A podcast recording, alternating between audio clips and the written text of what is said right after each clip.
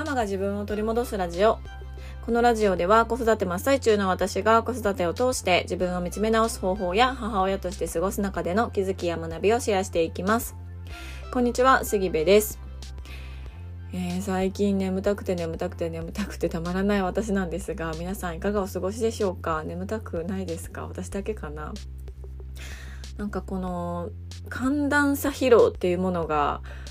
世の中には存在するようで、うん、まあまあ私その辺詳しくないですけどいやそりゃそうよなって思ってるんですよ。うん、私は関西に住んでるんですけど先週は本当に真夏のような暑さ、うん、今月の最初の方に小学校の運動会があったんですけどねその頃にはもう汗流しながら見てたわけなんです、うん、だけどそこから寒くなったり暑くなったり寒くなったり暑くなったりを繰り返して今はもう震えるほど寒いんですよね、まあ、これ我が家がっていうこともあるんですけどちょっと日当たりの問題で。うん。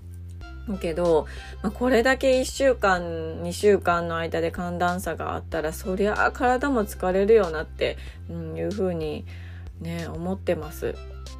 そうだからまあ秋っていう季節は私はすごく好きなんですけどでもこの寒暖差にやっぱり体ってねもう生活してるだけでというか生きてるだけで疲れる、うん、だなっていうのを最近感じてねもうこの眠気といつも戦ってます本当に。で眠たかったり体だるかったりするとあのメンタルに結構直結するなと思うんですよね。うん、だから普段はねあの見逃せることも見逃せずにめちゃくちゃイライラしたりとかそういうつもりで言われてないあの誰かからの言葉にすっごい引っかかっちゃったりとかそういうのもあのもう全部ね秋のせいだと思ってます。本当に。うん、てかもうそう思わないとやってられへんって思うんですけどね。そう。なのでなんかちょっとしんどいなとかうん最近すんごいイライラするなとかそういうのがあったらもう全ては秋のせいなので、はい、皆さん大丈夫です。はい、何がって感じですけど。はいまあ、そんなあの今週を送っているんですけど相変わらずね我が家の長女は秋とか夏とか関係なくちょっと学校に歩いていけないっていう状態が続いてるんですね。うんまあ、それに関しては私ももうなんか無の境地であの、はい、送っていかせていただきますみたいな感じで毎日送っていってるんですけどでもやっぱり私も予定があるのでこの日はこの時間までしか送っていかれへんとかこの日はごめんやけどほんまに無理っていう日も、まあ、出てくるわけなんですよ。うん、なので、まあ、そこをねどうにかこうにか長女とこう折り合いをつけながらつけられなかったりする日もありますけど送っていってるわけなんですね。うん、で今日は長女は早く行きたかったみたいで、いや、早く行きたいなら歩いて行ってよっていうのが私の心の声なんですけど、早く行きたかったみたいで、もう遅れてるくせに、早くして早くしてって言ってくるわけなんですよ。もう私は、いや、誰が言ってんねんと思いながら、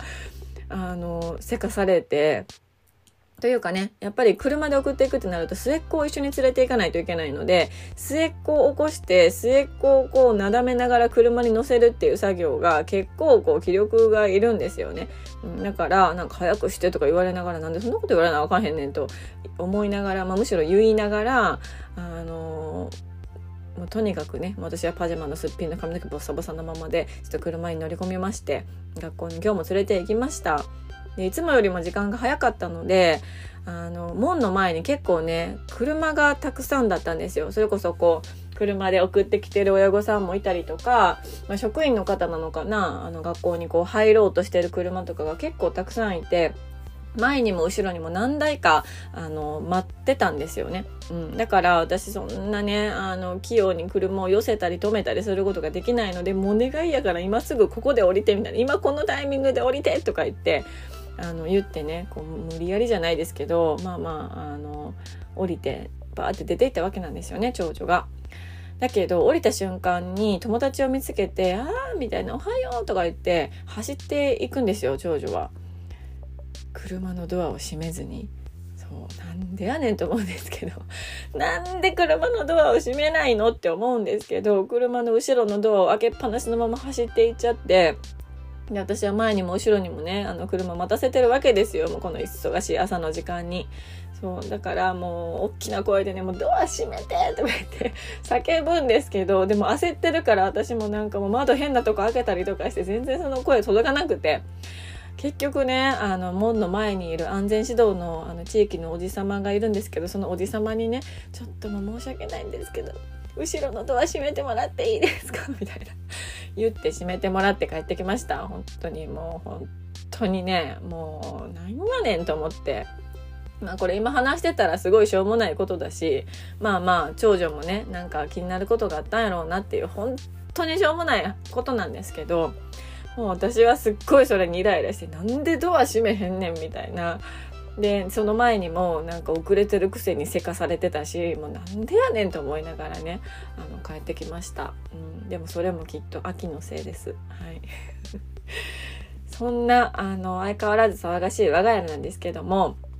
今日のテーマは耳が痛い言葉で変わっていくというテーマでお話をしようと思います。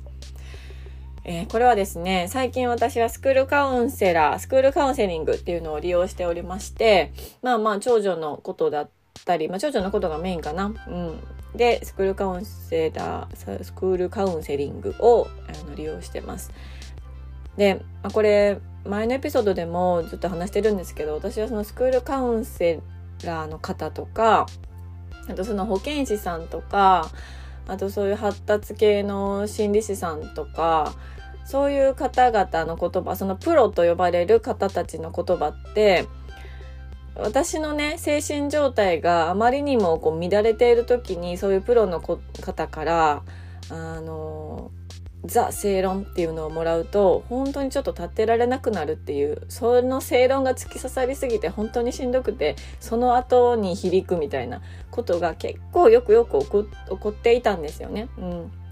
なんかこう助けを求めてそういうところにあの足を運ぶんですけど結局さらにへこんで帰ってくるみたいなことがよくあったんです。うん、で今その時を振り返ると結局私がその言葉を受け取るこう器っていうのができてなくて受け取り方がこう偏ってしまってたからそういうねプロの方たちの言葉をこううまく自分の中に取り入れることができなくってなんならこう自分の子育てやっぱり間違ってたんやとかやっぱり私があかんかったんやとか私がこんな接し方してるからこんなことになってしまうんやっていうふうにこう自分をあの責める武器にしてしまっていたんですよね全部を。うんだからそういう方たちとちょっとお話しするっていうのがあのしんどかった時期も長かったんですよね。うん、なんなら抵抗すらありました、うん。スクールカウンセラーとかって聞いたらいやもう絶対話したくないみたいなぐらいあのこう塞ぎ込んでた時期も結構け、うん、長かった長かったし、うん、結構最近まであったなと思うんですよね。うん、だけどあの今いろいろこう考え方が変わって思うのはやっぱりね自分のこともそうだし自分とすごく存在の近い子供のこととかあと夫婦関係のことってそのもう今ある私の頭の中で考えていても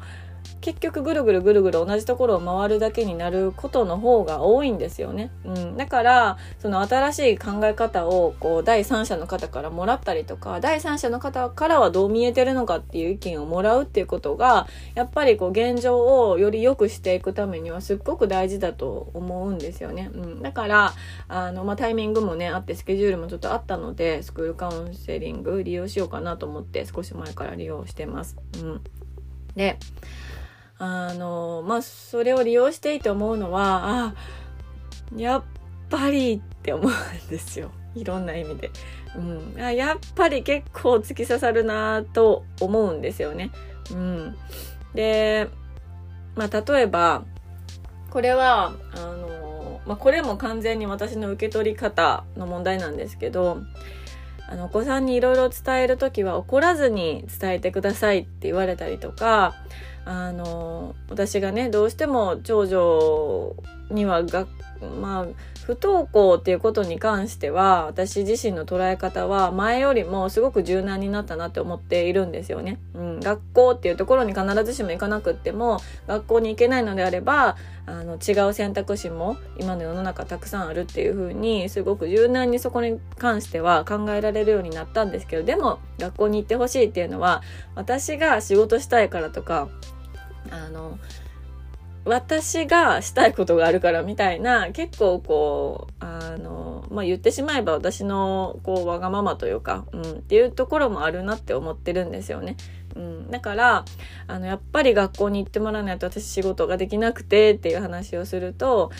えお家で仕事してるんだったら休ませるのは無理なんですかっていうふうに言われたりとかもしたんですよね。うん、でね確かに無理じゃないんです。無理じゃないんだけどやっぱりその集中できないんですよね。家の中に子供がいる状態でこう仕事をするとか何か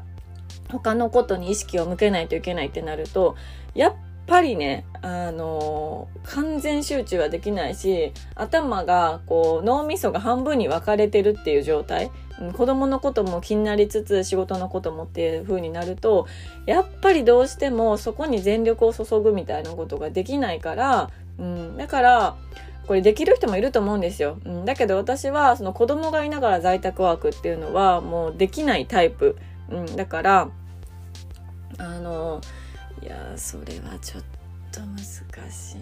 いよなとか思ったりとかね、うん、でもそれができたらいいんやろうなとか、うん、怒らずに伝えたいとは思ってはいるんですけど私もちょっといろいろ無理な時もあるんですよねとかね、うん、なんかああやっぱりうん耳が痛いこと言われるか、みたいな感じの感想も実際持ったんですよ。うん。で、結局私が我慢せなあかんのかって一瞬思っちゃったんですよね。うん、だけどこの結局私が我慢せなあかん結局私がせなあかん結局私が全部担わないといけないってあの私がこう勝手に思い込んでいることでもあるんですね、うん、だからあまたそれが出てきたなっていうのがあって、うん、なんでそういうふうに思い込んでいるのかっていうとやっぱりこう子供が生まれてからあの子育て家事をメインでしていたのは私だったのでどうしてもね旦那さんの仕事が忙しくってあのなかなか同じモチベーションで子育てできていなかったりとか、まあ、それはもう物理的に無理なんですよ。そんなねじゃあ仕事辞めてあの子育て2人で100%しましょうなんて実際に無理なので我が家は、うん、だから仕方なかったことだったんだけどそこに対してなんかこうあのあ私が全部せなあかんのやなとか私が我慢したら全部うまくいくんやなとかなんかそういう風にあにすごくねこうなんか心を痛めながらそういうふうに思ってしまっていた時期があってその時の傷がうずくんですよね。やっぱり。そう。でそれって完全に私方向からしか物事見えてなくって旦那さんからしたらもうできることならそんなん仕事を辞めて子供と一緒にいたいよっていう気持ちだったかもしれないんですよ。うん、実際になんかすごくあの接するね息子たちと接する時間は短かったけどもう帰ってきたらもうずっとずっともうスリスリスリスリしてましたし今あの当時のことを振り返って旦那さんが言うのはもう早く仕事終わらせたくてたまらんかった。もう職場まで自転車で行ってたんですけど、もうしかも坂道だったんですよ、我が家。うん、もうあの坂をもう早く息子に会いたくて、もうそれだけ考えて必死に自転車こいでたみたいな話を最近もしてたので、うん、なんか私は当時、あまりにも目の前のちっちゃなね、息子と初めての子育てに必死すぎてまさか旦那さんがそういう思いを持って仕事に向き合ったりとか仕事から帰ってきてたなんて知らなかった、うん、知らなかったからなんかなんで私がこんなずっと我慢せなあかんのとかなんやったらなんか仕事できていいなぐらいに思ってしまってたんですよね。うん、そう。なんかそういう誰も悪くないのに必死すぎてあまりにもこうねもういっぱいいっぱいすぎてそういうふうに思っててしまっていたでその思いがこう自分でこう自分を最終的に傷つけてしまっていたからその傷がねまたうずくという事態になってました。うん、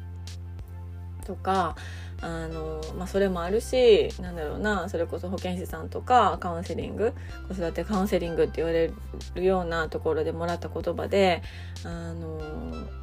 この子は何も悪くないみたいな、うん、この子じゃなくてあのこの子には何かこうね手を出すとか噛みつくとかそういうのがあったら理由があるんだからみたいな風にあの言われたりとかするわけですよ。で確かに理由はあるんですよね。うん、だけどじゃあ理由があるんだったら他の子もみんな手出すはずやんとか他の子もみんな噛みつくはずやんとかいろいろ思うんですよ。でもうちの子だけがそれをするってことはやっぱり私の育て方がダメだったんかなとかいろいろそういう風にね